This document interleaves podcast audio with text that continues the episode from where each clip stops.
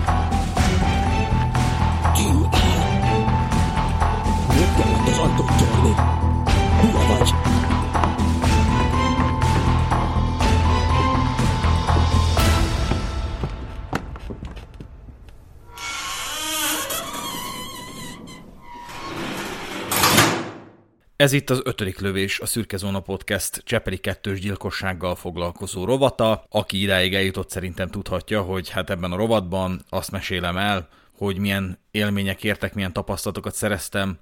az oda vezető úton, hogy én feldolgozzam ezt a ö, 2009-ben történt bűncselekményt, amelyről könyvet írok, és amely a cselekmény 15. évfordulójának a közelében, de előreláthatólag 2023 év végén fog megjelenni. Aki még nem hallgatta meg a Csepeli kettős gyilkosságról szóló rendkívül alapos négy részes sorozatunkat, amelynek keretében rekonstruáltuk a gyilkosságról készült hangfelvételt, az rögtön hallgassa meg, mert egy nagyon kiadós munka volt a részünkről, és szerintünk jól sikerült. Amit most ennek az epizódnak az elején hallhattatok, az egy, hát mondjuk azt, hogy részletek voltak a hangfelvétel rekonstrukcióból. Ez a hangfelvétel, amit gyakorlatilag az egyik áldozat a nyakában lógó diktafonnal készített. Ez sosem került, és talán nem is kerülhet sohasem nyilvánosságra, mert valóban elég letaglózó tud lenni sokak számára, és hát a áldozatoknak az emlékére, illetőleg a hozzátartozóiknak a méltóságára is gondolni kell de az átirata ugye hát ismerhető, és mi abból Dani barátommal csináltunk egy egy feldolgozást oly módon, hogy megbíztunk egy szinkron stúdiót és négy színészt, hogy a saját munkájuk keretein belül csináljanak egy rekonstrukciót, megefekteltük, és hát teljesen időre, pontosan idő adatok figyelembevételével csináltunk egy minél hitelesebb rekonstrukciót. Azóta én megismerhettem ezt a, az eredeti hangfelvételt, és azóta nagyon sok mindent újra gondoltam, sok mindent másképp csinálnék, vannak egyébként félremondások benne, vannak olyan dolgok, amiket csak az alapszakvéleménybe írt le a, a hangszakértő, de egy későbbi vél, szakvéleményben már korrigálta, ilyen például a, a hangfelvétel elején hallható Kossuth gimnáziumra való utalás, ami Deme Gábor száját hagyja el, ugye ő a, a bűnsegéd a gyilkosságban, de azóta tudható, hogy ez nem volt pontos az alapszakvéleményben, mert nem a Kossuth gimnáziumot mondott, elvégre Csepelen nincs is Kossuth gimnázium, hanem Kosik Gyuri. Csak hát ezt a hangszakértő ezt nem tudhatta. A Kosik György az egy releváns szereplő ebben az ügyben, csináltam vele is interjút, ő volt az első egyébként, akivel csináltam. Ebben a mostani epizódban azt szeretném elmesélni nektek, hogy hogy sikerült eljutnom oda, hogy a elkövetők egyikével, konkrétan Deme Gáborral, az egész gyilkosságnak a kitalálójával, és hát a, egyáltalán a egyetlen motivációval rendelkező ö, szereplővel ö, hogy sikerült interjút készítenem. Ő ugye most a Szegedi Csillagbörtönben tölti életfogytig tartó börtönbüntetését, amelyből 36 év elteltével lehet egyáltalán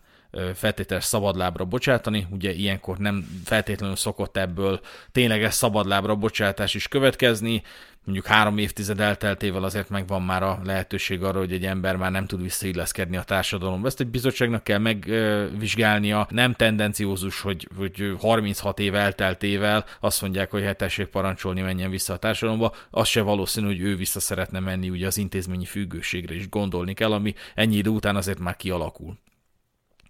Ebben az epizódban el fogom mesélni azt, hogy mi, mi vezetett el oda, hogy végül le tudja külni egy büntetés végrehajtási intézménybe a Deme Gáborral, hogy mit csináltam, hogy közelítettem meg a dolgot. Ugye szeretném hangsúlyozni, hogy az interjú során is elmondta a Deme Gábor, hogy ő senkinek nem ad interjút, és ha nem írok neki egy levelet, ami egy eléggé őszinte és egyébként valós dolgokat tartalmazó levél volt a részemről, akkor erre is simán nemet mondott volna, mert már sokan megkeresték politikai irányból is, meg hasonlók, gondolom én választásokhoz közeledve, de, de mindig visszautasította, mert nem érezte őszintének, meg mindig azt érezte, hogy itt van valami, valami hátsó szándék, de hát el fogom mesélni, hogy én mit írtam le neki. Ez egyébként annak, aki a True Crime műfajában szeretne alkotni, dolgozni, egy érdekes információ lehet. Egyébként mindenki előtt nyitva áll a lehetőség, hogy elítélteket megkeressen, például olyan ügyben, ami ami, amiből szeretne podcastet csinálni, könyvet írni, novellát írni, cikket írni. Az a helyzet, hogy ez, ö, figyelembe kell venni, hogy ezek, a, ezek az elítéltek, ö, valaki teljesen elzárkózik attól, hogy bárkivel leüljön, valaki meg ebben lehetőséget lát.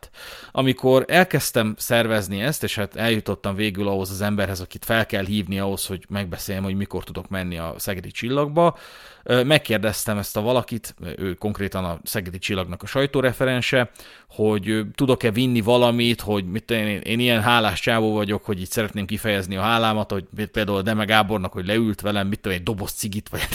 tehát, hogy ilyen, amit szokás vinni egy elítéltnek, mert hát nyilvánvalóan fizetni nem lennék neki hajlandó, de valahogy így előjött belőlem az, hogy hát ez valahogy meg kell hálálni, és azt mondta a sajtóreferens asszony, hogy nem, nem, nem, az elítélteknek az esetek többségében már önmagában ajándék, hogy valakivel a kinti világból leülhetnek, és beszélgethetnek, és elmesélhetik a maguk verzióját, a maguk történetét. Pár szót azért szólnék erről a dologról, erről a tartalomról, amit hallhattatok az epizód elején. Ez nem csak a hangfelvétel rekonstrukciójának a megzenésített változata volt, hanem ehhez tartozik egy videós tartalom is, melyet feltöltöttem a Szürke Zóna kibeszélő nevű Telegram csoportba, ezt csak ott fogjátok tudni megtekinteni, a, annak a posztnak a csatolmányaként, amiben ezt a, ezt a, ennek az epizódnak, ennek az ötödik lövés epizódnak a hírét lehoztam. Úgy fogtok tudni a későbbiekben rátalálni, hogy beírjátok, hogy hashtag ötödik lövés, emlékezetek nélkül, illetve beírjátok még mellé, hogy hashtag videó, én így fogom ezeket rögzíteni, vagy hogyha végigmentek az ötödik lövés hashtaghez tartozó tartalmakon, akkor előbb-utóbb meg fogjátok találni, vagy akár a csoport média tartalmai között is talán lehet keresni, előbb-utóbb sikerülni fog.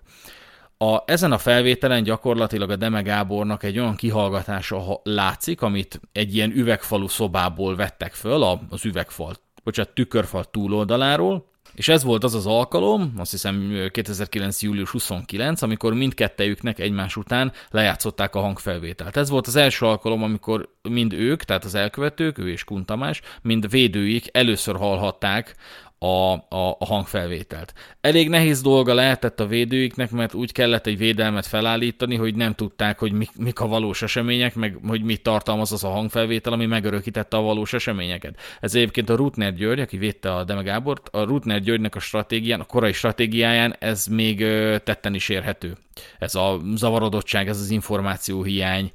ez az irányválasztás dilemmája. Azért érdemes megnézni ezt a tartalmat, mert úgy vágtam össze, hogy, hogy hát értem szerint a, a, a hangfelvétel az nem hallható, pedig hát az eredeti verzión lehetne hallani, de én alávágtam a rekonstrukciónkat, és érdemes megnézni, hogy a Demegábor hogy reagál ezekre a, ezekre a pillanatokra, amik hallatszódnak a hangfelvételen, így például a pisztolylövésekre. A Demegábor összerándul ezeken a, ezeken a pisztolylövéseken, nagyon érdekes, nagyon egyedi, de talán mondhatom, hogy művi reakciókat produkál. A, tehát a testbeszéde az mindvégig egy picit megroskat, de ugyanakkor meg élénk abból a szempontból, hogy szinte azonnal elkezd jegyzeteket készíteni, amint valami zavart, zavart észlel. Így például, amikor elhangzik a hangfelvétel, az itt a kulcs kifejezés, amit az alapszakvélemény neki tulajdonított, holott egyébként, aki hallja a hangfelvételt, szerintem 10-ből 10 ember tud arra következtetni, hogy ezt nem ő mondta, hanem a Kun Tamás, de az alapszakvélemény még úgy rögzítette, hogy ezt ő mondta, a Deme és ezen a ponton azonnal végzett egy kis jegyzetet a, a, az alapszakvéleményen az előtte lévő papíron, és mondta is, hogy ezt nem én mondtam. Ez látszik egyébként a videón. Az is érdekes még, amelyet nem láthattok a videón, de érdekességképpen elmondom, hogy ugye kétszer játszák le a hangfelvétel teljes terjedelmében neki, többnyire lapozgatja közben a papírokat, a pisztolylövéseknél érdekes testbeszédet produkál, és még hallatszik a paplászlónak a hörgő és egyre gyengébb és lassuló lélegzetvétele, ő már komoly jegyzeteket készít a, a, a, az alapszakvéleményen, és már egyeztet a, a védőjével. Persze csak suttogva, de a nyomozó oda is szól, hogy hallgatja még de megábor a felvételt? Mert hogy van még ugye 10 perc, amikor a főbelőtt paplászlónak a lélegzetvételét lehet hallani. Ez egy olyan felvétel egyébként, ami teljes terjedelmében még nem került nyilvánosságra, nem is fog, mert hát részemről semmiképpen nem fog, mert talán az előző epizódban elmondtam, hogy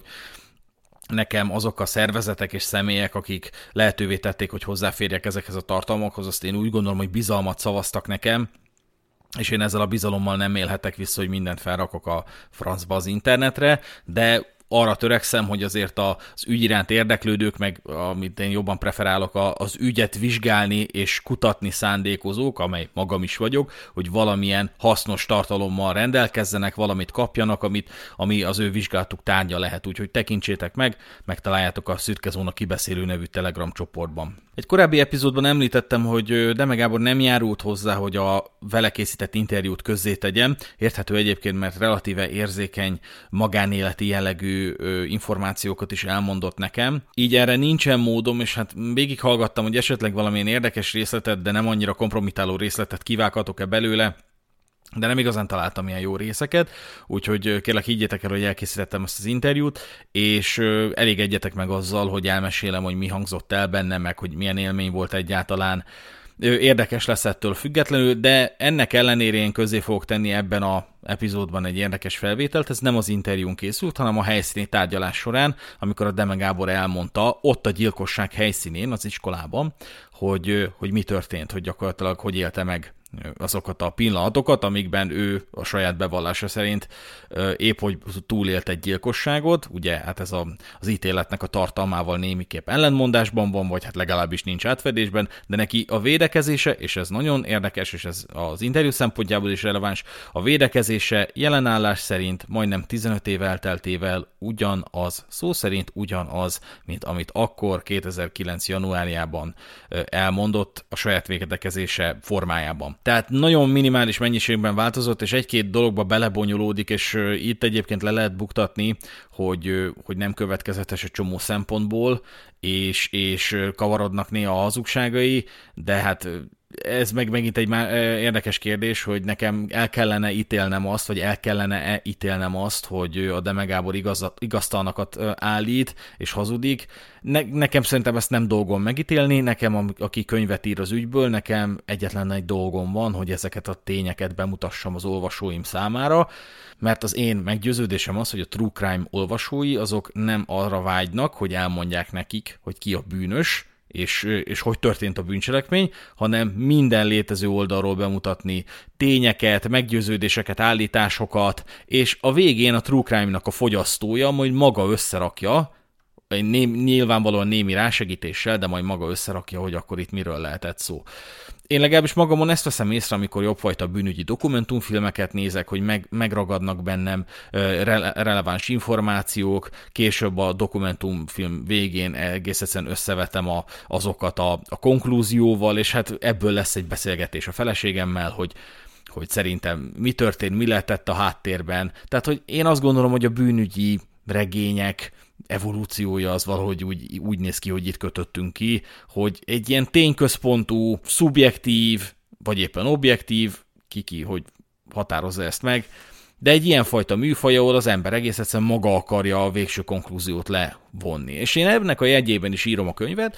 és ennek a jegyében is vettem fel a kapcsolatot a Deme Gáborral. Na most én nem sok reményt fűztem ahhoz, hogy nekem sikerülni fog a Deme Gáborral interjút készítenem. Ehhez fűztem a legkisebb reményt, még ahhoz is nagyobb reményt fűztem, hogy a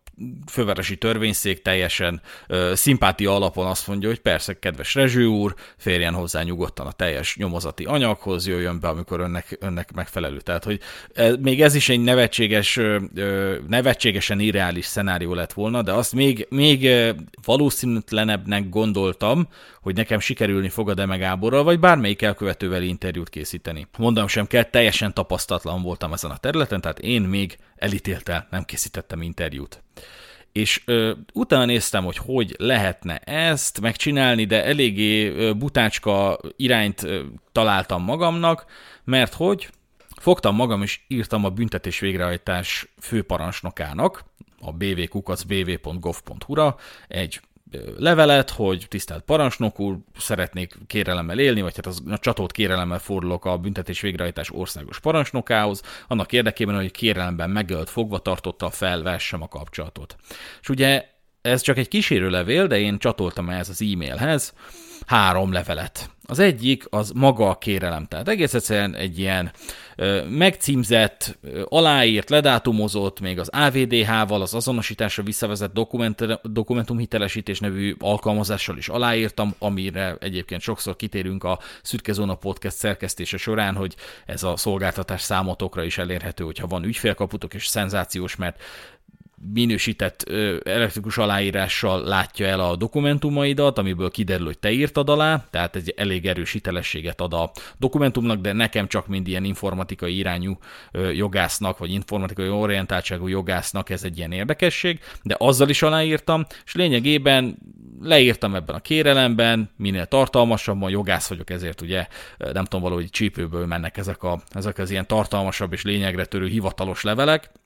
leírtam, hogy hát a 2009. január 7-én megvalósult Csepeli kettős gyilkosság néven elhíresült bűncselekményről nem igazán készült olyan irodalmi mű, ami kellő alapossággal és teljes körűen feldolgozná ezt a magyar kriminalisztika történetében kétségkívül egyedülálló kettős emberölést. És ez helytálló egyébként, tehát önálló, teljes értékű mű, ami kifejezetten kizárólag ezzel, a, ezzel az ügyel foglalkozna, kimerítően, nem készült. Tehát, hogy érintette elég sok minden a, a, a Trutkónak a Túl minden határon című könyvében egy fejezet szól erről, Vágó Imréné, aki a Trutkó riportjaiban megjelentő akart erről egy könyvet írni, de végül nem írt, vagy legalábbis én nem tudok róla, és azt gondolom, hogy ha írt volna, akkor tudnék róla. A Pégá Juditnak a Halálosztók című könyve is érintette, de az inkább egy ilyen interjúkkal teleaggatott fejezet volt, védőkkel, ügyészekkel, mit ilyen szereplőkkel készített interjút. Az inkább forrásnak volt jó számomra ebben a feldolgozásban, de hogy önálló könyv nem is, nem is készült erről a dologról, de hogy leírtam a, az okaimat, hogy hát én szeretnék az elkövetés 15. évfordulójára időzítve egy önálló könyvet írni, hitelesen szeretném bemutatni az ügyet, nem csak a nyilvánosan elérhető ítélek, ítéletek alapján behatárolt eseményeket szeretném bemutatni, hanem az érintett személyekkel készített interjúk integrálása is szükséges, ahogy az elkövetők cselekménnyel összefüggésben adott magyarázatának bemutatása is. És hát kértem a főparancsnok urat, hogy engedélyezze a kapcsolatfelvételt Deme Gáborral, annak érdekében, hogy interjút készíthessek. Tehát ez egy ilyen olyan sztori, ez a editéltekkel interjúzni, hogy ö, több szakaszon meg tud akadni, látszólag nagyon-nagyon könnyen. De nagyon meglepő, az eddigi epizódokban elmondtam, hogy épp ez volt az az irány, ahol nemhogy nem akadt meg sehol, de olyan, olyan gördülékenyen keresztül ment ez a dolog, hogy én szeretnék leülni a Deme Gáborral és a Kuntamással interjút készíteni, hogy egy hét alatt leforgott az egész. Hát én hatóság, meg, meg ilyen szervezetek, intézmények esetén alsó hangon 30 nappal szoktam kalkulálni, mert ugye tudjuk, hogy mindenki az utolsó pillanatig nyújtja ezt a válaszadás dolgot, dolgot, meg még egy kicsit megemésztjük, meg végig gondoljuk házon belül, biztos, biztos jó ötlete, meg hasonlók. Na, a BV az egyáltalán nem így járt el, teljesen nyitott volt arra, hogy, hogy én ezt, ezt keresztül nyomjam. Azt gondolom, hogy szerintem ők is úgy gondolják, hogy nem feltétlenül a, Tehát, hogy a, nekik az az érdekük, hogy a, az elítéltek amellett, hogy kitöltik a büntetésüket, relatíve nyugodtan töltsék el ezt az időt, ö, ö, hogy is mondjam, minimális feszültséggel, ö, és legyenek együttműködőek, és legyenek hálásak, hogyha például egy ilyet engedélyez a főparancsnok és, és abban bízom, hogy talán ez, ez azért ment ennyire ö, gördülékenyen keresztül, mert hogy így úgy gondolták, hogy pacifikálja az elítélteket, hogyha ezeket az interjú kérelmeket lehetővé teszik, vagy hogy így gyorsan keresztül engedik. És hát ehhez a levél, ez amiben egyébként, amire egyébként hivatkoztam a főparancsnok úrnak ö, címzett levelemben, csatoltam még egy felkérést Deme Gáborhoz, tehát nem csak a főparancsnok úrnak írtam, hanem konkrétan az elítéltnek is, Deme Gábornak. Egy egy oldalas levelet alá is írtam, és ez megint csak nagyon-nagyon fontos része szerintem ennek a interjút kérek a elítéltől projektnek, hogy hát az elítéltnek is célszerű leírni, hogy hát mi lenne itt a, a háttere, miért is kéred ezt a dolgot. Sajátossága ennek a dolognak, hogy a Deme Gábor az egy értelmes fazon, tehát egy sok iskolája van, ez egyébként áttűnik minden megnyilvánulásából, hogy még annak ellenére is, hogy már ides tovább 14 éve fogvatartásban van, hát most meg már ugye börtönbüntetését tölti, de hogy, de hogy ez a, az intellektusán annyira nem koptatott le semmit, tud értelmezni egy levelet, el tudja olvasni, meg tudja látni a, a a hátsó, bocsánat, a sorok közt megbúvó, adott esetben valós érdekeket vagy igényeket. Nem, nem feltétlenül minden elítéltre mondható ez el, gondolom legalábbis. Egy biztos, hogy a, aki a, a Szegedi Csillagban tölti a börtönbüntetését, az nem valószínű, hogy egyáltalán el tud olvasni egy egyoldalas levelet. És hát leírtam Deme Gábornak, hogy hát, és ez megint csak egy érdekes dolog, ezt érdekességképpen elmondom, hogy hát például ebben a levélben meg sem említettem azt, hogy Csepeli kettős gyilkosság. Talán, talán valahol érintettem, de, de hogy minek után úgy voltam vele, hogy ő, ő ezzel a elnevezéssel nem akar azonosulni. Én kényszeresen figyeltem arra, hogy például 2009. január 7-i eseményekről, vagy a tragédiáról, vagy ezekről ö, írjak a levélben, tehát hogy nem, ne úgy emlék, említsem meg ezt a cselekményt, hogy egy gyilkosság, próbáltam tompítani ezeket a dolgokat, hogyha esetleg neki ez egy olyan benyomást tesz lehetővé, hogy én gyakorlatilag nem őszinték a, a szándékaim az interjú kérelm mögött. Ez lehet, hogy csak az én meggyőződésem, hogy ezekre a dolgokra figyelni kell. Én minden esetre figyeltem, hogy ne, ne arra hegyezem ki, hogy a gyilkosság az általa is, általa is elkövetett gyilkosságra ö, vagyok kíváncsi. A levelem egyébként tartalmazta, hogy hát amellett, hogy a gyilkosságról, meg a, a a bűnügyi vetületéről mindenképpen fogok ebben a könyvben írni, de hogy megvan a lehetőség arra, illetve azt gondolom, hogy meg kell adni a lehetőséget neki is, mint mint egy olyan embernek, aki ül emiatt a cselekmény miatt, meg kell adni neki is a lehetőséget, hogy elmondja a maga verzióját. És ott a levélben az szerepelt, hogy teljes körűen, igazságosan és végsősorban a tényekre alapozva szeretném bemutatni a tragédiát, illetve az odavezető eseményeket. Bemutattam neki az ügy feltárása mögötti munkámat és elveimet, elmagyaráztam neki, hogy jogász vagyok, főként adatvédelem területén dolgozom, de a kriminalisztikai érdeklődésem jó voltából évek óta tanulmányozom jogerősen befejezett bíróság bírósági eljárások anyagait. És a podcastet nem kevertem bele, mert nem voltam benne biztos, hogy egyáltalán tudja ezt, hogy mi ez, hogy podcast. Ők nekik azért annyi hozzáférésük számítógépekhez, az internethez nem igazán van nyilván. Úgyhogy ezzel, ezzel így nem kavartam be a dolgot, de, de így elmagyaráztam, hogy hát hasznosítani szeretném a kutatásaimat, mert hogy ugye ezt a cselekményt kutatom, és hát erre a dologra szeretnék, erre a hiányosságra szeretnék egy választ adni, hogy nem készült még olyan irodalmi mű, amely kellő alapossággal tárná azt fel. És leírtam neki azt is, amit egyébként mindmáig vállalok, hogy az eddigi összes feldolgozás hiány volt annak a megközelítésnek, amit én a tárgyi műben képviselni szeretnék, tehát egyik alkotó sem vette végig az ügyfordulatait úgy, hogy objektíven és tételesen bemutatta volna azokat, valamint valamennyi résztvevő azokra adott magyarázatát. Tehát bármikor, amikor foglalkozott valaki ezzel az ügyel, nekem legalábbis az volt a megélésem, hogy nagyon, nagyon egyoldalú volt. Nem is mondanám ezt igazságtalannak, de mondom, ez a, szerintem egyébként nem annyira az a true crime műfajának alakulásához igazodó megközelítés, hogy, hogy igazából nem, nem is kérdés az, hogy a Deme Gábor követte el, vagy a Kuntamás követte el, hiába mondanak más, meg hiába mondják, hogy ja, egyébként itt vannak a dolgok mögött még érdekes, érdekes fejlemények, de hogy gyakorlatilag én, én számomra nem lenne érdekes egy olyan tartalom, különösen, hogyha leemelnék a polcról egy Cseperi kettős gyilkosságról szóló könyvet, ami, aminek az lenne a struktúrája, hogy az első fejezetek környékén már kiderül, hogy a Deme Gábor bújtotta fel a, a Kun Tamást, aki meg végrehajtást, megrajtotta a kettős gyilkosságot, és utána még nem tudom, 300 oldalon keresztül azt mutatom be, hogy ezt mi alapozza meg, hanem ugye mint ahogy az előző epizódban is elmondtam, hogy hát egész egyszerűen szerepeltetni kell a Deme Gábornak a saját percepciója mentén bemutatott eseményeket, mert amellett, hogy őt is megilleti, azt gondolom legalábbis ez a dolog, szerintem az adja az ilyen hullámzó, dinamikus jellegét majd ennek a műnek, hogy, hogy néha, néha meggyőz téged arról, hogy ez a hogy ez a Cseperi kettős gyilkosság ez egy letisztult dolog, néha meg elbizonytalanít. Néha olyan összefüggésre mutat rá, amik kétségtelné teszik, hogy a Deme Gábor és a Kuntamás követ, követte el, néha meg olyan összefüggéseket keres, amik meg elbizonytalanítanak téged. Így, így történik egész egyszerűen a dramaturgiája ezeknek a dolgoknak. És én ezt nagyjából úgy megpróbáltam elmagyarázni a Deme Gábornak ebben a levélben, de egyébként azt is vállalom, hogy az elkövetéssel vádolt személyek fenntartás nélküli antagonizálása az egy olyan hiba, amelyet ennek a műfajnak a képviselői hajlamosak elkövetni, mert hogy a bűnügyek feldolgozása során szükség van arra, hogy az embernek legyen módja megismerni megismerni, ki is valójában az a valaki, aki ez egy bűncselekményt társítanak. Hát én nem találtam még olyan tartalmat, ami, ami a Cseperi kettős gyilkossággal foglalkozna, és például az, az boncolgatná, hogy ki volt a Kuntamás például. Hogy, hogy mit lehet tudni a Kuntamásról. A Kuntamás az eddigi feldolgozások alapján egy szervilis gólem, aki semmi egyebet nem tud mint parancsokat teljesíteni, a, a, a felettesének a, a, a parancsait végsősorban végrehajtani. És ezen túlmenően, hogy ki ő, hogy, hogy mi, mik alakították az ő életdöntéseit,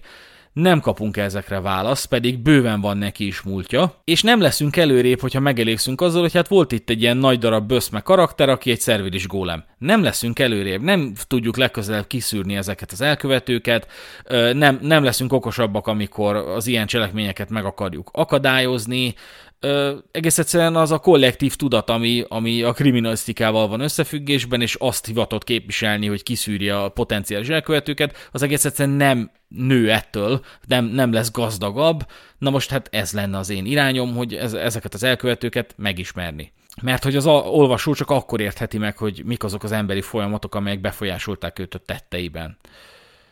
és egy bűnüregény is akkor képes teljes körűen ellátni a funkcióját, ha válaszokkal szolgál ezekre a kérdésekre, ezt mind leírtam a Demegámornak. De azt is leírtam, hogy a mű természetesen nem fogja elhallgatni az ügyben eljáró bírói tanácsok döntéseit. Mivel azonban a könyv kifejezetten tényközpontú lesz, az a Demegábor a terhelő és már bizonyítottnak tekintett körülmények mellett bemutatásra kerülne a Demegábor védekezése is, illetve magyarázata az adott körülménnyel összefüggésben. Elmagyaráztam neki, hogy mire szorítkozna az interjú, hogy hát ő beszél magáról, az életútjáról, a személyiségéről, meg a habitusáról, a vádbeli cselekmény pedig csak az általa elfogadható mértékben jönne szóba. Én nekem nem állt szándékomban, és ezt le is írtam, semmilyen nyilatkozatot kiszedni belőle, a célom az volt, hogy az interjúval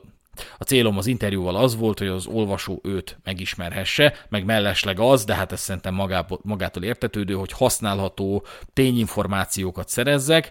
ami egyébként meg is valósult, mert nem tudom, kb. 50 oldal tudtam extraként beleírni a könyvbe, csak azon fejezetként, ami a Demegábor verzióját tartalmazza. És hát ösztökéltem őt arra, hogy hát nyilván megértem, hogy vonakodik az ilyen lehetőségektől, de hogy a, a, arra ösztönzöm, hogy éljen ez a lehetőséggel, mert hogy ez egy egyedülálló alkalom, tudomásom szerint nem nagyon tervez senki se írni könyvet ebből a, az ügyből, de itt az alkalom arra, hogy az emberek teljes képet kapjanak arról, hogy ki is valójában Deme Gábor. És még egy dokumentumot csatoltam a főparancsnok úr számára, azt egyébként rosszul csináltam, illetve nem rosszul, csak megfont, meggondolatlanul, hogy hát von, netről letölthető, illetve hát a BV honlapjáról letölthető egy ilyen kapcsolattartói nyilatkozat.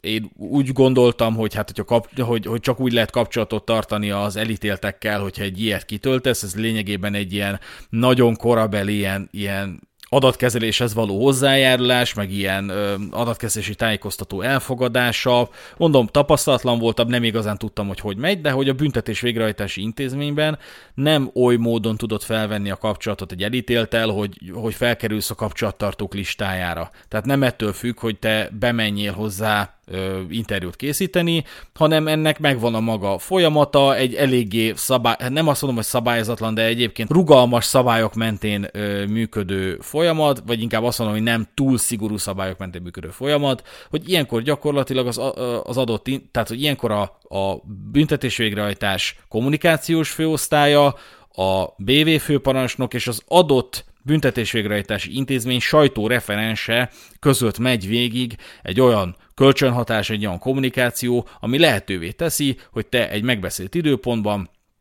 eljussál a büntetésvégrehajtási idő, ö, intézetbe, és a előre tervezett mondjuk két óra alatt te ö, beszélgessél a, a, az elítéltel, adott esetben ö, felvételt, hangfelvételt készítsél, vagy akár ugye, hogyha tévé, vagy televízió, vagy akkor, akkor videófelvételt is készíthetsz, amennyiben ugye az elítélt hozzájárult. Ezt néztem be egy picit egyébként, de nem, nem volt ez egyébként annyira grandiózus probléma, mert ez a kérelem ez tovább ment, eljutott a kommunikációs főosztályhoz, az lebeszélte egyrészt a főparancsnokkal, másrészt a Deme Gáborral, ugye őt gondolom a sajtóreferens útján keresték meg, hogy egyáltalán ö, engedélyezi, a főparancsnok nyilván engedélyezte, hogyha látta, hogy nincs ezzel különösebb probléma, meg nincsen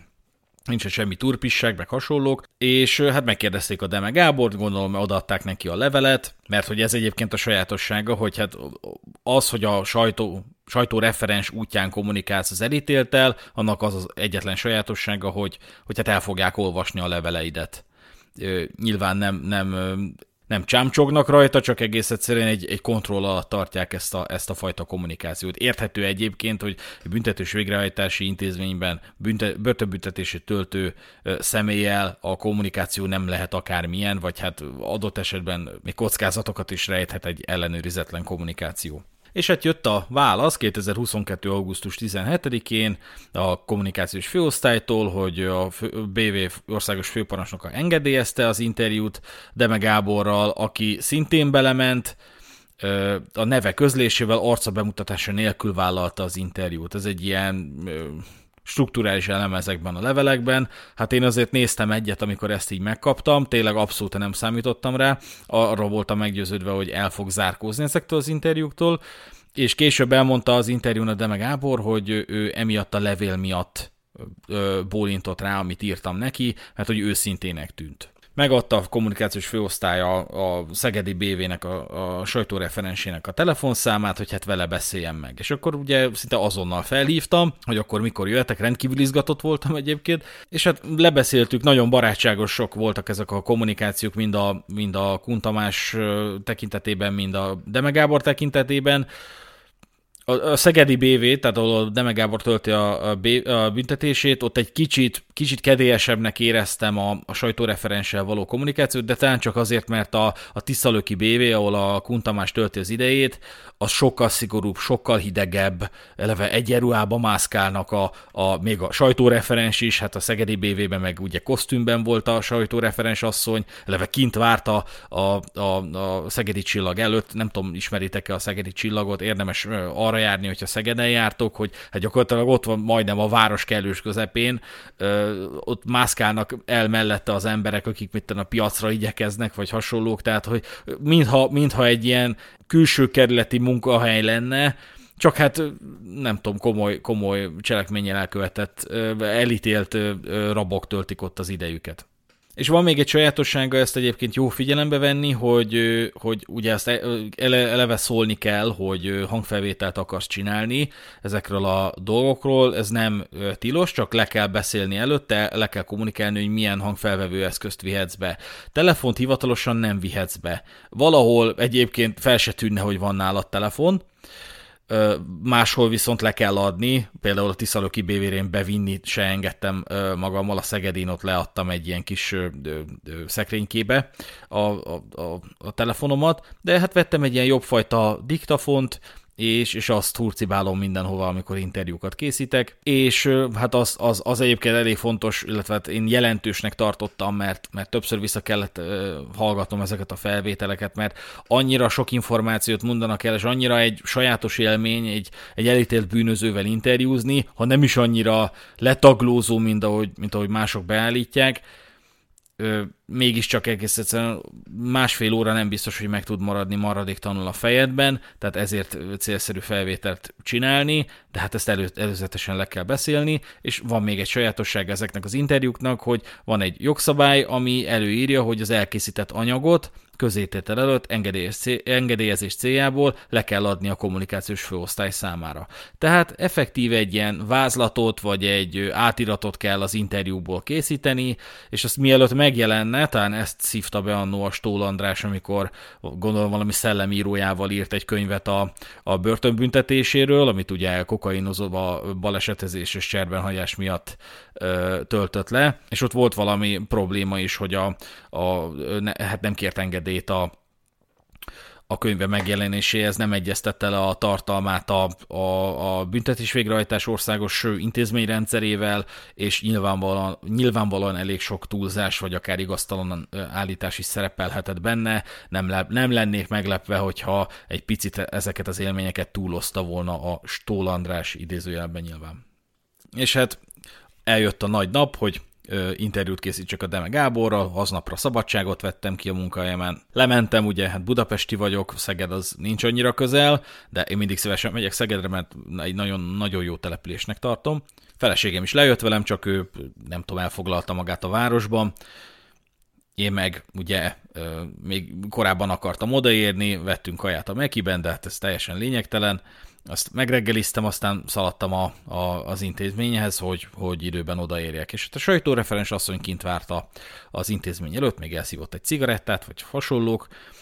Hát én mondom, én iszonyatosan izgultam, tehát hogy, hogy már csak azért is, mert két éve, akkor két éve kutattam ezt az ügyet, már szinte mindent tudtam az eseményekről, már mondatra, mondatra pontosan tudtam volna idézni a hangfelvételből, nagyon sok tényinformációval rendelkeztem, és most ennek az egésznek a abszolút gyökeréhez érek el, hogy egy olyan személlyel fogok leülni, aki, hogyha nincs, akkor ez az egész cselekmény nem történt volna meg és pár szót szólok azért a büntetés végrehajtási intézményen belül megélt élményeimről, bár nagyon-nagyon felületes információkat fogok tudni mondani, mert nem látok bele ennek a működésébe, csak hát keresztül mentem a Szegedi Csillagon, amikor a Deme Gáborral találkozni szerettem volna, vagy hát le akartam ülni vele interjúzni. És hát nekem egy eléggé működő ilyen üzemnek tűnt az egész, tényleg látszott, hogy mindenkinek megvan a maga dolga, meg maga, a maga feladata, ne, nem tűnt nekem annyira szigorúnak, nyilvánvalóan az, de, de abból, amit láttam, abból nekem nem az jött át, hogy ez egy sötét hely, hanem azt láttam, mondom, hogy mindenkinek megvan a maga dolga. Egyébként nem titok, hogy ezekben a bünteti, büntetés végrehajtási intézményben arra ösztönzik a, az elítélteket, hogy dolgozzanak, meg foglalják el magukat valahogy. De meg Gábor egyébként ezek között van, mindjárt kitérek erre is. Ugye ilyen nagyon sajátos szürke ruhában vannak az elítéltek, végigmentünk a, a, az, intézményen, az intézményen belül, az épületen belül így észre se vettem, amikor egyszer csak így feltűnt a Deme Gábor így a sok szürke ruhás ember között, akik egyébként nagyon-nagyon tisztelettudóan köszöntik a sajtóreferens asszonyt, tehát látszik, hogy a nőknek egyébként megvan ezekben az intézményben a maguk tisztelete, de megadják nekik a, a tiszteletet. Különösen, hogy egyébként ö, ö, együttműködés is van köztük, ez a Deme Gábornál is tetten érhető, mert a Deme Gábor az ö, oly módon próbálja elfoglalni magát, hogy ír. Tehát, és ez volt egy, egy nagyon érdekes és egyben kínos pillanathoz is vezetett el, akkor szerintem vágjunk is bele, hogy hogy alakult az interjú. Egy ilyen kultúrteremben ültünk le, mert az a terem, ahol ezeket készítik, ott valami tárgyalás volt, vagy hasonlók, hogy ahol a rabok ilyen színi előadásokat szoktak tartani, ott ültünk le, és ott, ott hát mindjárt ugye én az egész életével akartam dolgozni a Deme Gáborral, némi információt összeszedtem, az iskoláiról kérdeztem, mert mindjárt az elején a gyerekkoráról kérdeztem, tehát hogy ez egy ilyen célú interjú lett volna, nem ilyen ráolvasós, szembesítős, hanem én úgy voltam vele, hogy azzal tudtam volna dolgozni, és végül is ez meg is valósult, hogyha ő valahogy bizalmat szavaz nekem, és beavat olyan dolgokba, amik akár lehetnek hazugságok is, nekem mindegy, én ezt majd összevetem más információkkal, hogyha nem vagyok benne biztos, akkor leírom majd a könyvbe, hogy ez nem bizonyított tény. Én ezekkel az információkkal tudok mit kezdeni. Az, hogy én most mindjárt az elején azt mondom, hogy Gábor, tudom, hogy maga tette, akkor azzal nem nyerek semmit, mert elzárom magam tőle, és meg lesz győződve arról, hogy nekem nem szabad információkat elmondani. És az első kérdéseim közt szerepelt az, hogy mi újság a festéssel, hogy feste még, úgy tudom, hogy, hogy festett. Én ezt az információt a Trutkónak a könyvéből szedtem ki, a mondat, ami a Túl minden határon című könyvben a vonatkozó fejezetben szerepel, hogy Trutko elbúcsúzott a Deme Gábortól, még amikor a Vegyige utcában csinált vele interjút. Hallom, azóta Deme intenzív életet él a börtönben, festeni kezdett négy képből álló pályamunkájával a bronzérmes lett a rabok versenyén, hatalmas, csomag volt a jutalma. Hát erre alapozva megkérdeztem a Deme Gábort, hogy mi újság a festéssel. A válasz a következő volt, soha nem festettem. És hát ez egy ilyen nagyon kínos pillanat volt számomra, mert hogy én megbízhatónak vélt információkkal dolgoztam, nem szeretném megkérdezni a Trutko munkájának a megbízhatóságát, de mert hogy ez a, ő is rögzített, hogy ez a hallomása volt, de hogy, de hogy én ezzel az információval mentem el oda, hogy hát elvileg nem tudom, négy képből álló pályamunkával nyert a rabok verseny, és közl, közli velem, hogy se, soha nem, ecset nem volt kb. a kezében. Nagyon jó, hát ez egy, egy kínos pillanat volt, hogy ez egy egy ilyen meg nem erősített információ, amit mindjárt az elején bekölgtem. És akkor derült ki, hogy ő ír, hogy a raboknak, bocsánat, az intézménynek a, az újságjában, mert hogy ezeknek az elítélteknek egyébként, ugye nem, ne, ők nem tudják a TikTokot pörgetni unalmukban, hanem újság előfizetéseik vannak, a híradót nézegetik, ők ezekkel foglalják el magukat, meg ezekkel próbálnak tájékozódni a világ dolgairól, de hogy van az intézetnek is egy újságja, és abba ír ilyen gasztrotörténeti cikkeket a Deme Gábor, próbál összefüggéseket keresni a, a korabeli szerzőknek, költőknek a munkájában, próbál ilyen áthallásokat, utalásokat keresni az intézménynek a könyvtárában, illetőleg hoznak neki információkat, hoznak neki forrásokat ezzel kapcsolatban, ugye nyomtatva, meg hasonlók, és most ezzel, ezzel tölti az idejét, illetőleg dolgozik egy ilyen ülésfűtésekkel, illetve azok javításról foglalkozó német cégnek dolgozik, de nyilván nem, nem lehet elmenni a, a börtönből, tehát ez a, ez a, a fegyháznak a, a pincéjében van ez az üzem, de hát ez mégiscsak ez az igazság, hogyha a raboknak a, a mindennapjait szeretnénk megítélni, vagy a, arról szeretnénk valami képet kapni, hogy a Deme Gábor heti öt napot munkával tölt, kimerítő munkával, eredményes munkával, azt mondta, hogy meg tudja élni a sikerélményeit, számviteli érdeklődése már lekopott egy picit, de a gépészmérnöki végzettségeit azt tudta ebben kamatoztatni, és eleve megegyezte, hogy a munkáltatója nem örült ennek az interjúnak, mert hogy így ki, ki van szakadva a, a, a, a munkából, de hát ez érdekes egyébként. Egyébként nem, nem kell azt gondolni, hogy, hogy hát teljesen jól el van bent a Deme Gábor, nem, nem feltétlenül, nem, nincs erről szó. Ezek a rabok, ezek nem jókedvükből vannak az intézményben, és ez látszik is rajtuk, hogy a Deme Gábor az személyiségében egy ilyen igazodó, lavírozó, alkalmazkodó természetű ember, és, és ez, ez megmutatkozik. Tehát eleve, ahogy, ahogy haladtunk a, az intézményben, például amikor távoztam onnan, vagy amikor érkeztem, nem tudom pontosan mikor volt, de, de, de be, elmentünk egy olyan szoba előtt, ahol a, csak börtönőrök voltak, és néztek ilyen ö, monitorokat talán, tehát hogy a kamerafelvételket, vagy a kameraképeket nézték, és a Demegábor az ilyen, ilyen mosolyogva beintegetett, mint hogyha lennének ott bent ismerősei, most azt nem láttam, hogy visszaintegettek-e neki, de, de látszott, hogy így, hogy így megtalálta a helyét, de ettől függetlenül nem kell aggódni, hogy nem kapta meg a büntetését, mert, mert mert nem dönthet a saját élete fölött,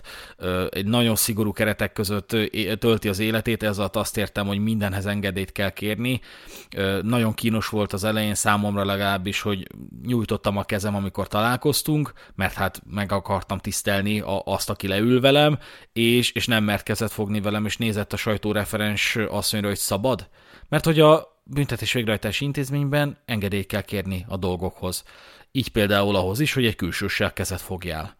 És valahogy így nem, nem, nem. Jelsikka talán kezet fogtunk, de, de, de ezt megtanultam egy életre, így például Kuntamásnál már nem is ajánlottam fel ezt a lehetőséget, hogy, hogy nem, nem szokás, nem szokás kezet fogni a, a rabok meg a külsősök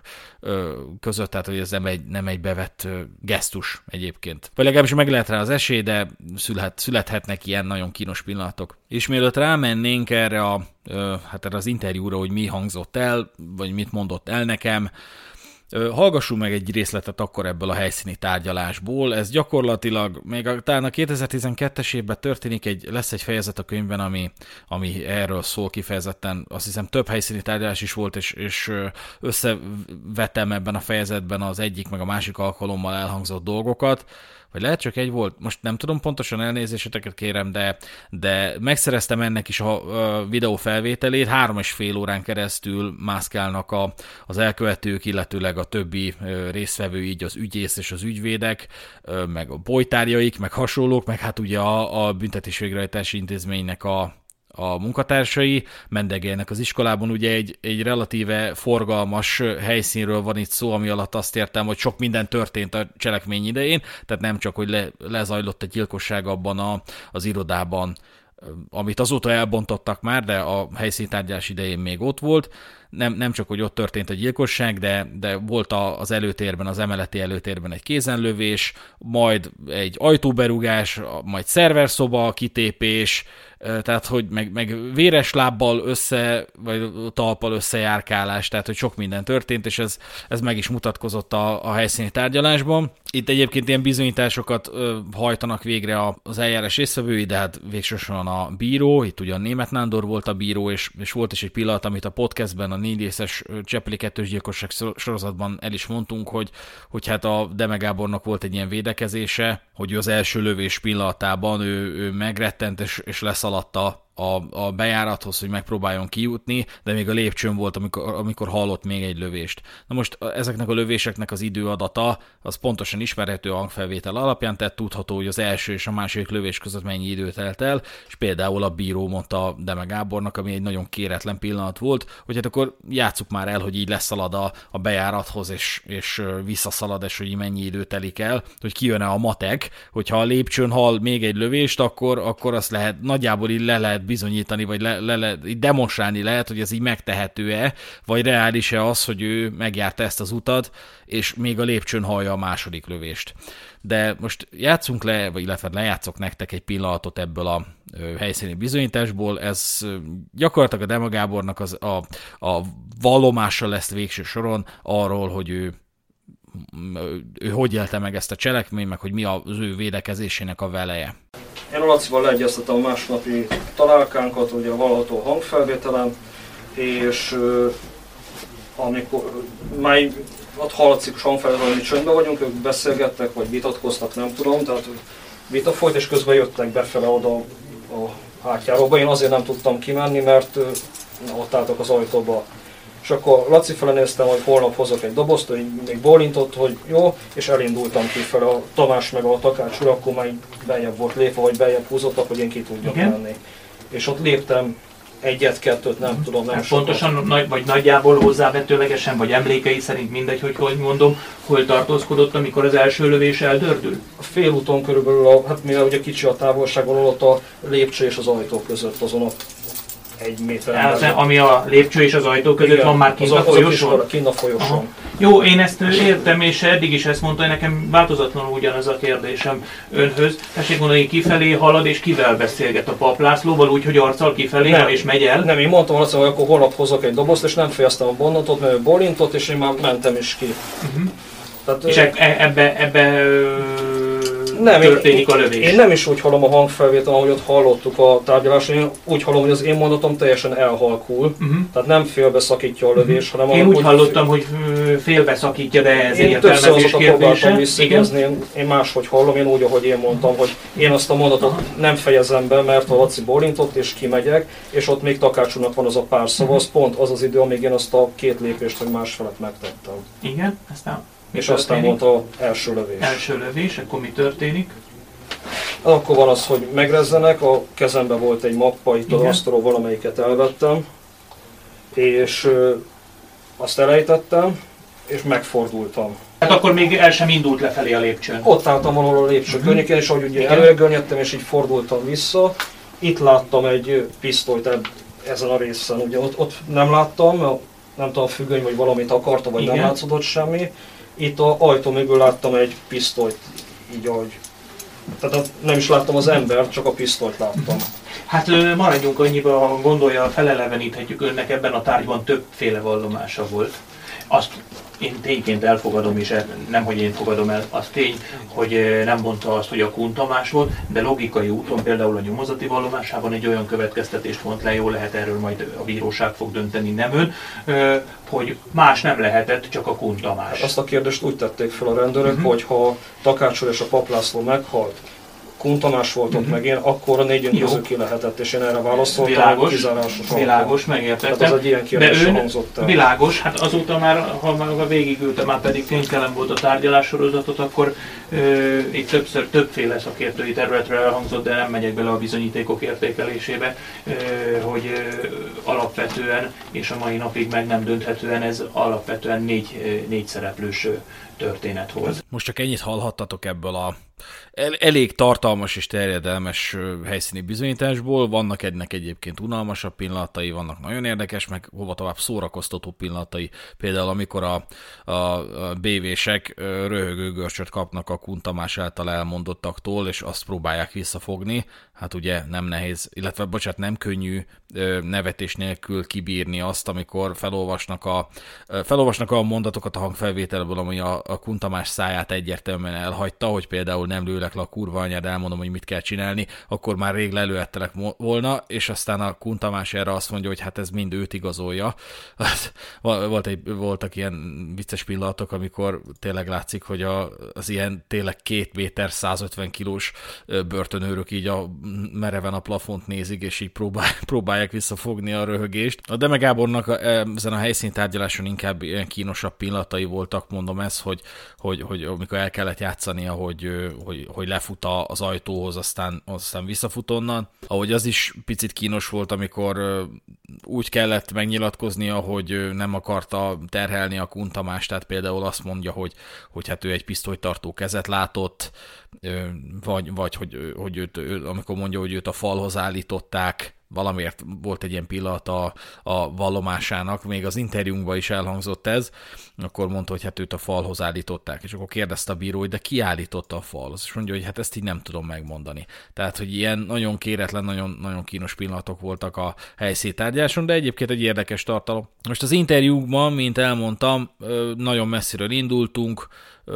megkérdeztem, hogy, hogy hogy telnek a napjai, mivel foglalkozik, visszamentünk akkor a gyerekkorába, hogy hát neki ugye a Deme, Deme név, tehát a, a családja az egy ilyen ne- nevesebb, nevesebb kategória volt Csepelen, a Deme Béla, idősebb Deme Bélát azt sokan ismerték, az apját, Deme Bélát is sokan ismerték, ugye az ilyen Csepel művekben, meg ilyen szocialista vonalon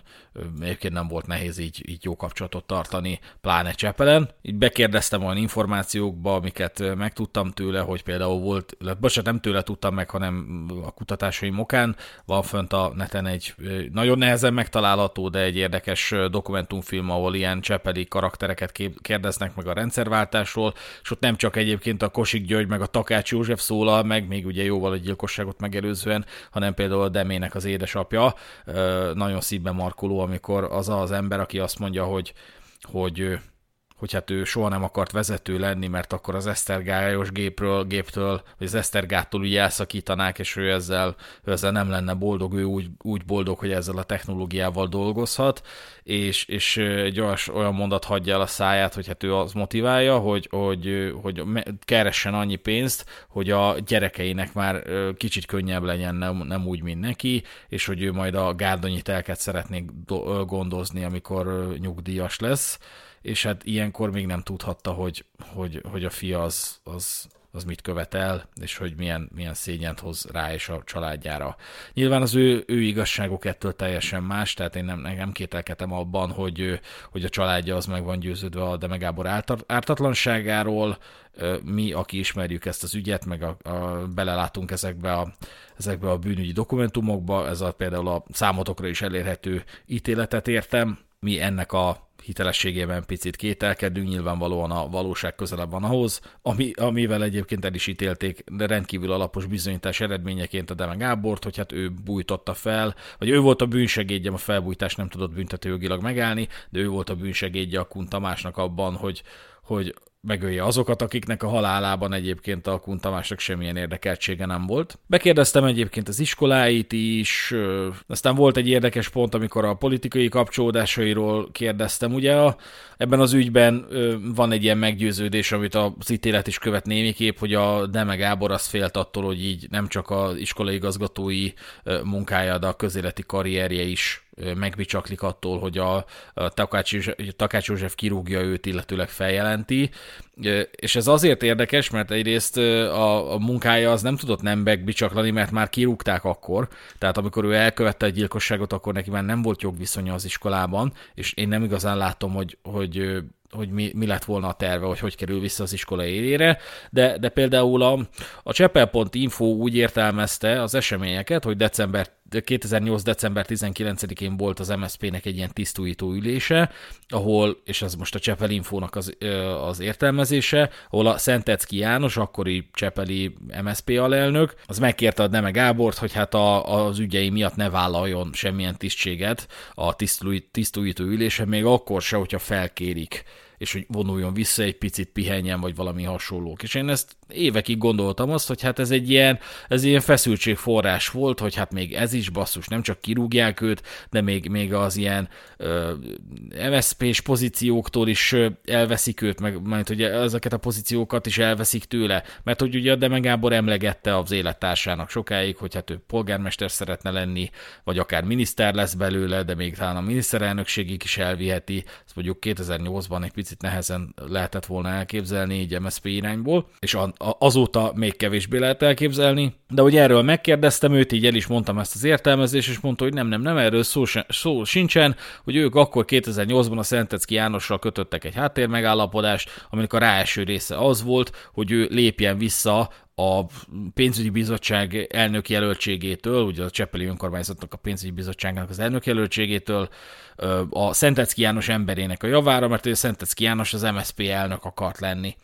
én, ez egy nagyon érdekes felismerés volt, lehet, hogy hazudik egyébként, tehát hogy ezt sosem szabad kizárni, de hogy ő, hogy ő azt mondta, hogy neki már nem nagyon volt akkor kapcsolata az MSZP-vel, nem akart már a politikával foglalkozni, ez neki egy csalódás volt, mert ilyen szavazógépnek rakták be az ilyen bizottságokba, tehát az oktatási bizottságban volt, és az, az abszolút egy, egy ilyen súlytalan pozíció, nem is nagyon volt szükség a, a szakértelmére, csak azért rakták be, hogy szavazzon, és hogy ő, hát ő, mint baloldali érzelmű ember így nem igazán tudott ezzel azonosulni, meg ő, neki az volt az elképzelése a politikáról, hogy az emberek megsegítésére, meg a közösségépítés lenne ennek a funkciója, de hogy ő, ő ettől vissza akart vonulni saját bevallása szerint, és inkább a civil vonalon akart volna foglalatoskodni,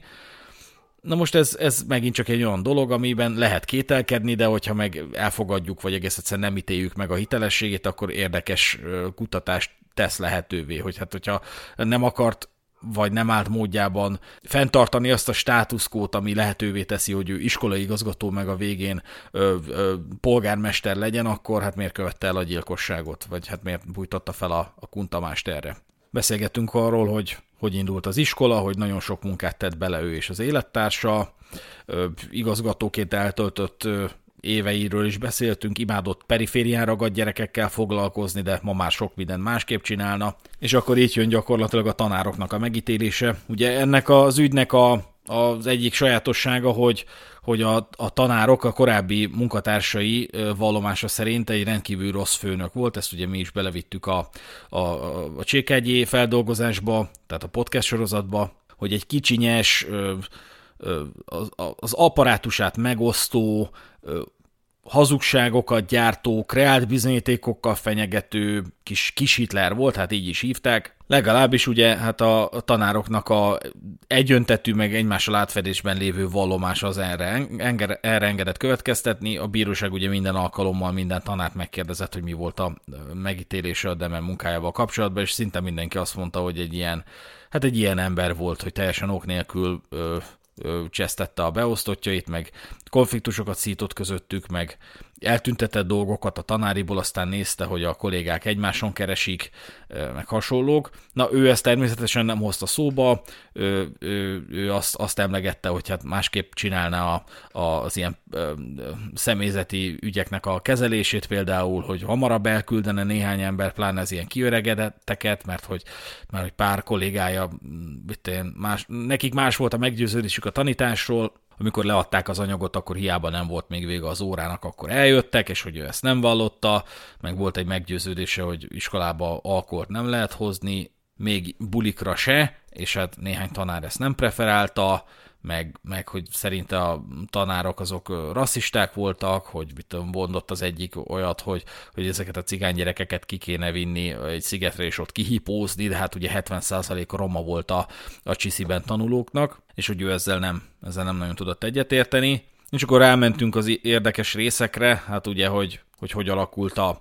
a felmentése. Hát az ő értelmezése arról szól, hogy a, a Takács Józsefnek egy ilyen több hónapos akna munkája volt ellene, amitől ő egyébként így megpróbált függetlenedni, de hát, hát ilyen önkormányzatra is kiterjedő munkáról van szó, mert hogy kiélesedtek a köztük lévő konfliktusok azon, hogy, hogy mit, hát nem értettek egyet elvileg az ő elmondása szerint olyan dolgokon, mint hogy mit én, hozott, hozott Szabolcsból egy, egy, egy láda almát, amit felajánlott neki egy ottani termelő, hogy a gyerekeknek, a Takács József meg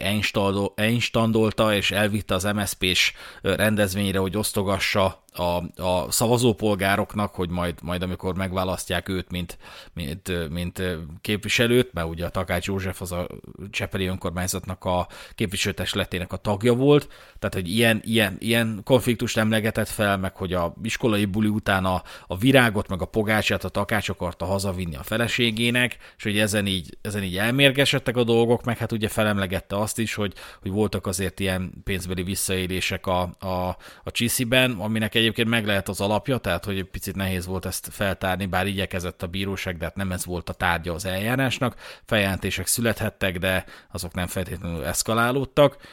De ugye az elmondásának a lényege az volt, hogy a, az iskola, amit lényegében ő indított, mert hogy a szakmai tartalmat azt ő tette be, meg hát a munkát is,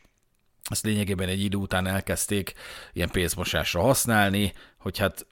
az egyik lényeges pontja az volt, ami talán így még értelmezhető, hogy, de ezt egyébként a Kosik György is vallotta, tehát hogy az átfedésben van, a kettőjüknek a vallomása átfedésben van, hogy, hogy a, a, a az iskolának a tanulóinak felajánlotta az alapítvány, a HETA, amely ugye működtette ezt az iskolát, a HETA felajánlotta, hogy nem 1000 forintot fognak kapni ösztöndíjnak, hanem hanem 5000 forintot, de abból 3000-et fel kell ajánlani az iskola javára.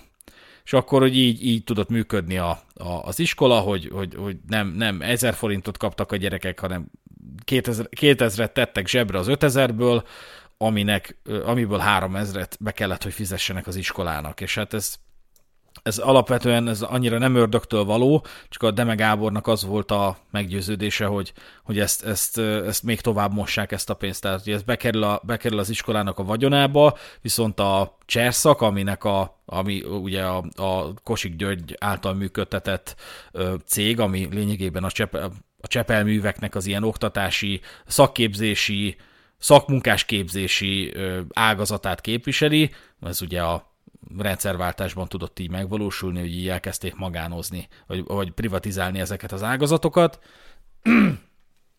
De hogy az volt a Deme Gábornak a de legalábbis azt mondta el a Deme Gábor, hogy azt a pénzt, amit effektíven rászoruló gyerekeknek a zsebéből szedtek ki, hogy az végül is ilyen terembérlet címén való beszámlázás útján, de a csert szaknák kötött ki, és hogy hát ez vég, végső soron ez ilyen fekete, feketézés, meg hát a pénzmosás, meg hasonlók, de hát ugye nem kell mondanom, hogy amikor ez az ügy kibukott, akkor rendkívül sok újság hozta le, hogy hogy bizonyos források szerint ez egy belterjes közösség, belterjes viszonyokkal, meg hogy azt hitték, hogy bármit megtehetnek, tehát volt egy ilyen kritikája akkor a, a Csiszinek. És hogy a Demen Gábor azt mondta el nekem, hogy ezt akkor le akarta állítani, de, de nem tudta egész egyszerűen, mert be, bekerült egy olyan helyzetbe, hogy nem tudott, nem tudott megállt parancsolni a, az ilyen fekete kifizetéseknek, mert, mert, mert akkor, hogyha ezt megtette volna, akkor a kollégáinak a, a karácsonyi fizetését is elletetlenítette volna. Tehát ilyen alapvetően nevezhetjük butának ezeket a, ezeket a érveket, én, én ezt, ezt nem, nem nem szeretném cáfolni, de nekem nem tisztem e, e fölött ítéletet mondani, vélekedhetek a hitelességében, de nekem azzal kell dolgoznom, amin van. És nekem ez van, hogy a Deme Gábor elmesélte nekem ezeket a dolgokat. De mondom egyébként ez a ösztöndíjas történet, ez egyébként nem butaság, tehát hogy nem tudom hányszor kellett elmennie kihallgatásra a Kosik Györgynek ebben az ügyben,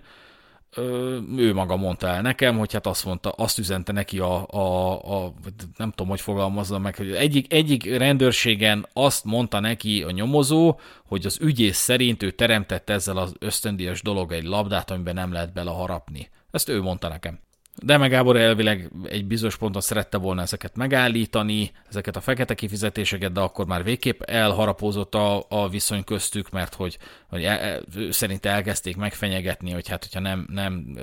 teszed lehetővé ezt a, ennek a dolognak a működtetését, akkor, akkor vannak ellene dolgaink, ő megmondta, hogy hát én is el tudom ezeket mondani, és elvileg az a mondat hangzott el a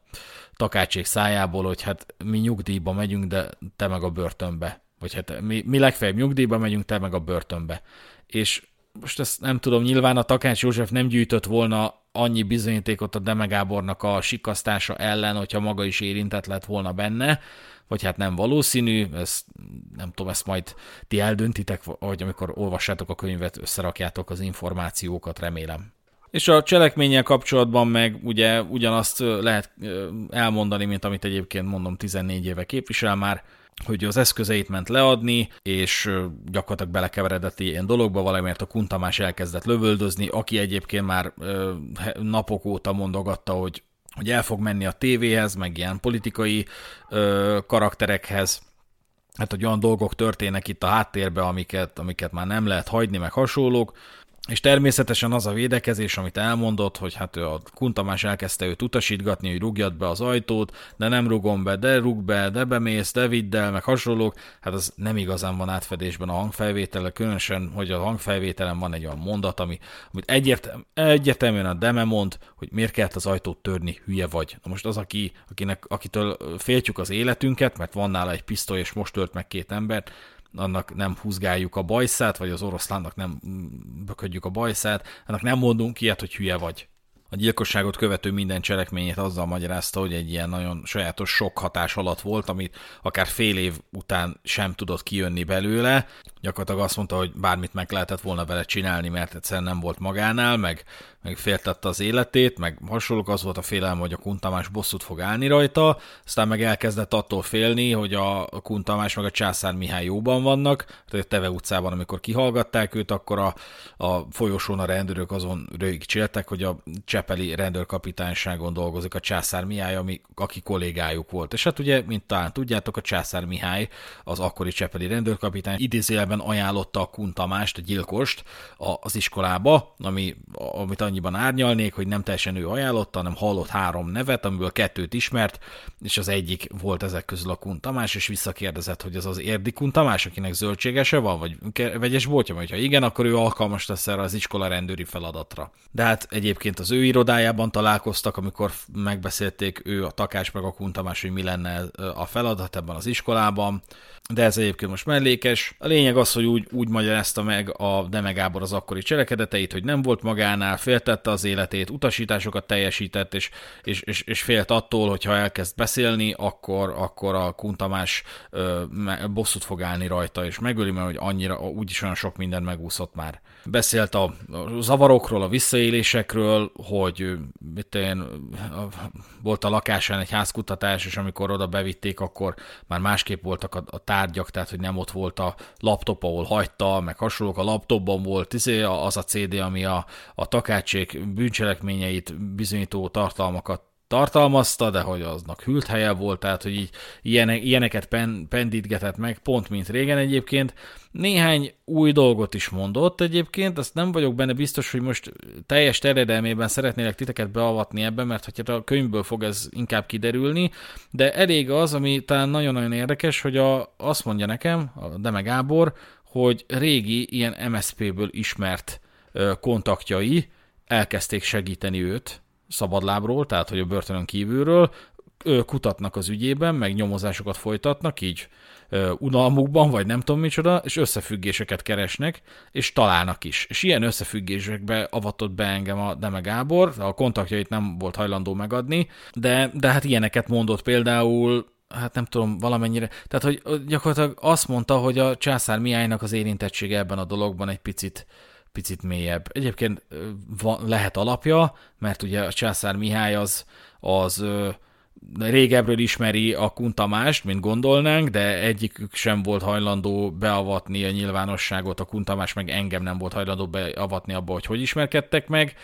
A Kuntamás utalt nekem arról, hogy volt egy olyan, ugye neki már zajlott akkor egy, egy büntetőügye a Budaörsi Bíróságon okirathamisítás miatt, ilyen, ilyen fiktív emberekkel kötött ö, hamis szerződéseket ö, ilyen ingatlanok megvásárlására, bocsánat, nem fiktív emberekkel, tehát létező, örökös nélkül maradt idős emberekkel ö, hamisított szerződést, hogy ő bejelentkezzen bizonyos ingatlanoknak a birtoklására és, és ezzel nem igazán tudott mit kezdeni egy darabig egészen a, bűn, a Csepeli kettős gyilkosságig az igazságszolgáltatás, és hogy az volt például az egyik értesülése a Deme Gábornak, hogy egy ilyen ö, hamis szerződésnek a megkötésében közreműködött a császár Mihály is, oly módon, hogy ő tanúsította azt a hamis tényt, hogy a Kuntamás ezt ilyenkor, ilyenkor ezt a pénzt kifizette ennek a egyébként fiktív személynek, és ráadásul elvileg, de ez tényleg abszolút meg nem erősíthető, hogy azon a hamis adásvételi szerződésen, amit a Kuntamás kötött fiktív személyekkel, azon ugyanannak a, az ügyvédnek, egyébként addigra már nem élő ügyvédnek a száraz bélyegzője volt elhelyezve, mint amilyen ügyvéd, és most válik egy picit bonyolultá a dolog, közreműködött abban, hogy a Diósdi maffia per során a Dinda nevű karakternek, aki mindmáig nincsen meg, mert eltüntették, nagy eséllyel megölték a, a bűntársai, hogy annak az ingatlanának egy tulajdon részét meg akarták szerezni a bűntársai, és ugyanez a szárazbélyegző volt azon a hamis egyébként 12. kerületre ben, ben lévő ingatlan tulajdonrészének a megszerzésére vonatkozó szerződése ugyanaz a száraz bélyegző volt, mint amilyen száraz bélyegző azon az adásvételi szerződésen, amit a Kuntamás kötött hamisan, fiktív személyekkel, arra vonatkozólag, hogy jogtalanul megszerezze bizonyos embereknek, már nem élő, örökös nélkül maradt embereknek a tulajdonrészét, bizonyos ingatlanokban, vagy akár a teljes tulajdonát, és ez azért érdekes, mert a Császár Mihálynak van némi érintettsége a Diósdi mafia perrel is, ugye ismerte a vádlottakat, tehát amikor a, a Pubit Pintér nem, nem teszem be a keresztneved, a Pintért felrobbantották az Egérúton, ez után ismerhető ez a hír, ez egy, egyik vetülete a, a Diósdi Mafia pernek, akkor ő írt először SMS-t az érintetteknek, bocsánat, biztos nem a Pintér, volt, nem emlékszem most, hogy ki volt, de biztos nem a Pintér, de, de ő írt először SMS-t az érintetteknek, hogy, hogy a pubit felrobbantották, baj van gyerekek, mit csináljunk, segítsünk, valami ilyesmi. És ugye volt még egy érdekessége ennek a dolognak, hogy a Császár Mihály rendőrkapitány a Diósdi Mafia per során, amikor szembesítés volt, pont ez, ezen tényel kapcsolatban, hogy akkor most ki, ki írt SMS, meg mit írt SMS-ben, engedélyt kért a bíróságtól, hogy puszival búcsúzzon a vádlottól. És ez rendőri vezető esetén egy picit olyan szokatlan dolog, ezt megegyezte a bíró is egyébként a, az ítéletben. Na, ilyen és ehhez hasonló összefüggéseket említett meg nekem a Deme Gábor, amik nekem azért voltak nagyon-nagyon jók, mert tudok velük dolgozni, tova, tudom őket tovább pörgetni a könyvben. A végén valahogy megpróbálok igazságot tenni, de, de hát most amellett, hogy ez egy rendkívül fordulatos ügy, és látjátok, hát a, a, a Diósdi maffia pedig nyúlik, a Csepeli kettős gyilkosság.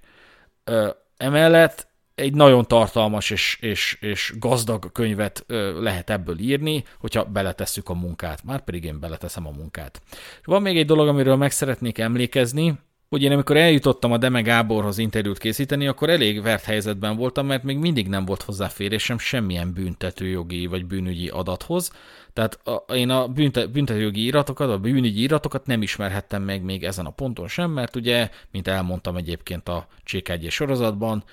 a fővárosi törvényszék foggal, foggal körömmel küzdött az ellen, hogy én valahogy hozzáférjek ezekhez a dolgokhoz. Mindenféle ilyen bürokratikus alapokon visszautasították a kérelmeimet,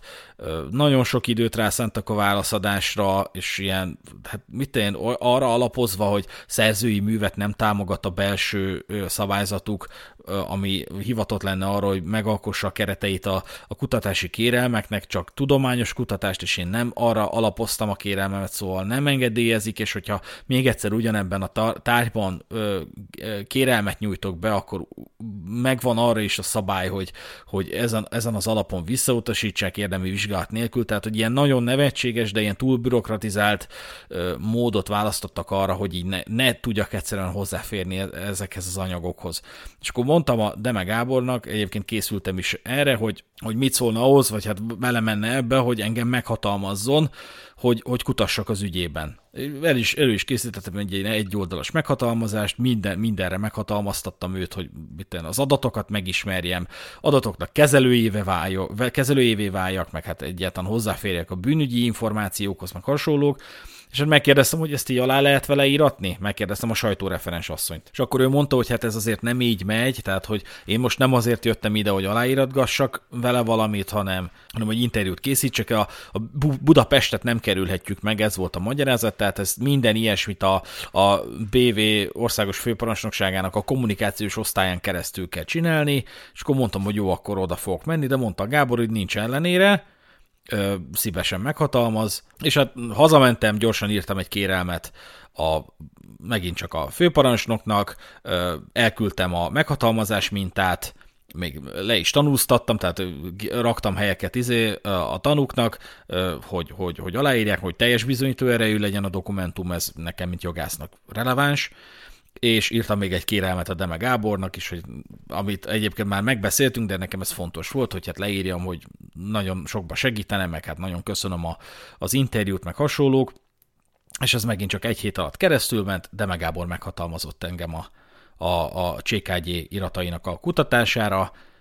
benyújtottam a fővárosi törvényszéknek, és ez valahogy így már keresztül tudott menni. Azóta is kutatom egyébként a, a, a Csepri kettős gyilkosságot, és ezt csak azért mondtam el, mert szeretném, hogy ezt hangsúlyoznánk, hogy bármilyen ítélet teljes joggal megilleti a Deme Gábort azért, amit elkövetett. Tehát, hogy gyilkosság, sőt, egy kettős gyilkosság azért nem, nem kis pálya, tehát, hogy az, az, az élete végéig megilletheti az embereknek a megvetése. De azt azért szeretném hangsúlyozni, hogy,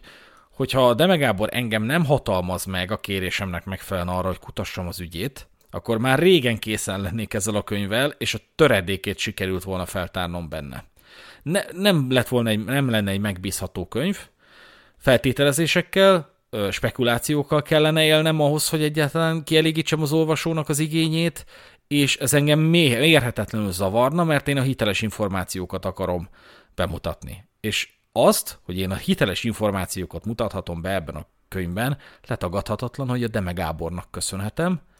akinek a cselekményéről fog szólni ez a könyv, amit ő tagad mindmáig. Tehát ez egy nagyon sajátos kompozíció ebben a formában,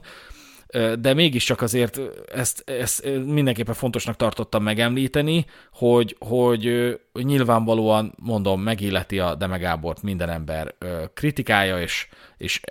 elítélése, de, de egyben nem szabad megfeledkezni arról, hogy ő segítette a munkámat, hogy, hogy, hogy én hiteles információkkal írjam meg azt a könyvet, ami arra a cselekményről szól, amit ő elkövetett, és amit, ami miatt ő a életfolytégleni börtönbüntetését tölti. Ennek a jelentőségét azért nem szabad figyelmen kívül hagyni. Úgyhogy most ennyit mondtam volna el erről a dologról, a következő epizódban biztos, hogy a Kuntamással kapcsolatos interjúról fogok beszélni, illetőleg ott már be is fogok játszani, mert a jeleneteket, mert hogy a Kuntamás ott, ott nem, nem, hát mondjuk nem is volt alkalmam megkérdezni, hogy hozzájárul-e a közétételhez, de de ugyanakkor nem is utasította vissza, tehát a, ellenben a Deme Gáborral, akit megkérdeztem, és egyértelműen között, hogy nem szeretné, hogyha nyilvánosságra kerülne az interjú ott már a Kuntamásról, Kuntamásos epizódban még szeretnék bejátszani jeleneteket, csak azzal meg az a baj, hogy nagyon rossz a hangminőség. Tehát, hogy ezek a termek visszhangzanak olyan tényleg nem, nem, nem ideális stúdió körülmények vannak egy büntetés végrehajtási intézetben, meg a, bünt, a Kuntamásnak a beszéde az egyébként nagyon sajátos, nem mondom, hogy ostobán beszél, vagy hasonlók, de annyira összefolynak a szavai, amiket nagyon rosszul válogat össze, hogy, hogy nem sok használható információ, vagy felvétel származik a vele készített interjúból, de érdekeseket mondott, meg, meg hát ahogy, ahogy mondta őket, na mindegy, ez majd a jövőnek a zenéje. Kérlek, gyertek a Szürke Zóna kibeszélő nevű Telegram csoportban, és hashtag ötödik lövés ékezet nélkül alatt bármilyen véleményt osszatok meg erről a tartalomról, de akár a Youtube-on, a komment szekcióban is szeretettel látlak titeket. Hogyha van kérdésetek az ügyel kapcsolatban, azt is tegyétek föl, elsősorban az e-mailes csatornát javasolnám, az a szürke zóna podcast kukacgmail.com, azt biztos, hogy megkapom, és nagyon gyorsan fogok tudni rá válaszolni és hogyha tényleg van bármi véleményetek erről, akkor szívesen látom, hogyha megosztjátok velünk, mint hallgatókkal, szerkesztőkkel és egyébként az ügyiránt érdeklődőkkel a Szürke Szóna kibeszélő nevű Telegram csoportban. Én voltam Rezső, és köszönöm, hogy itt voltatok velem. Ez volt az ötödik lövés. Sziasztok!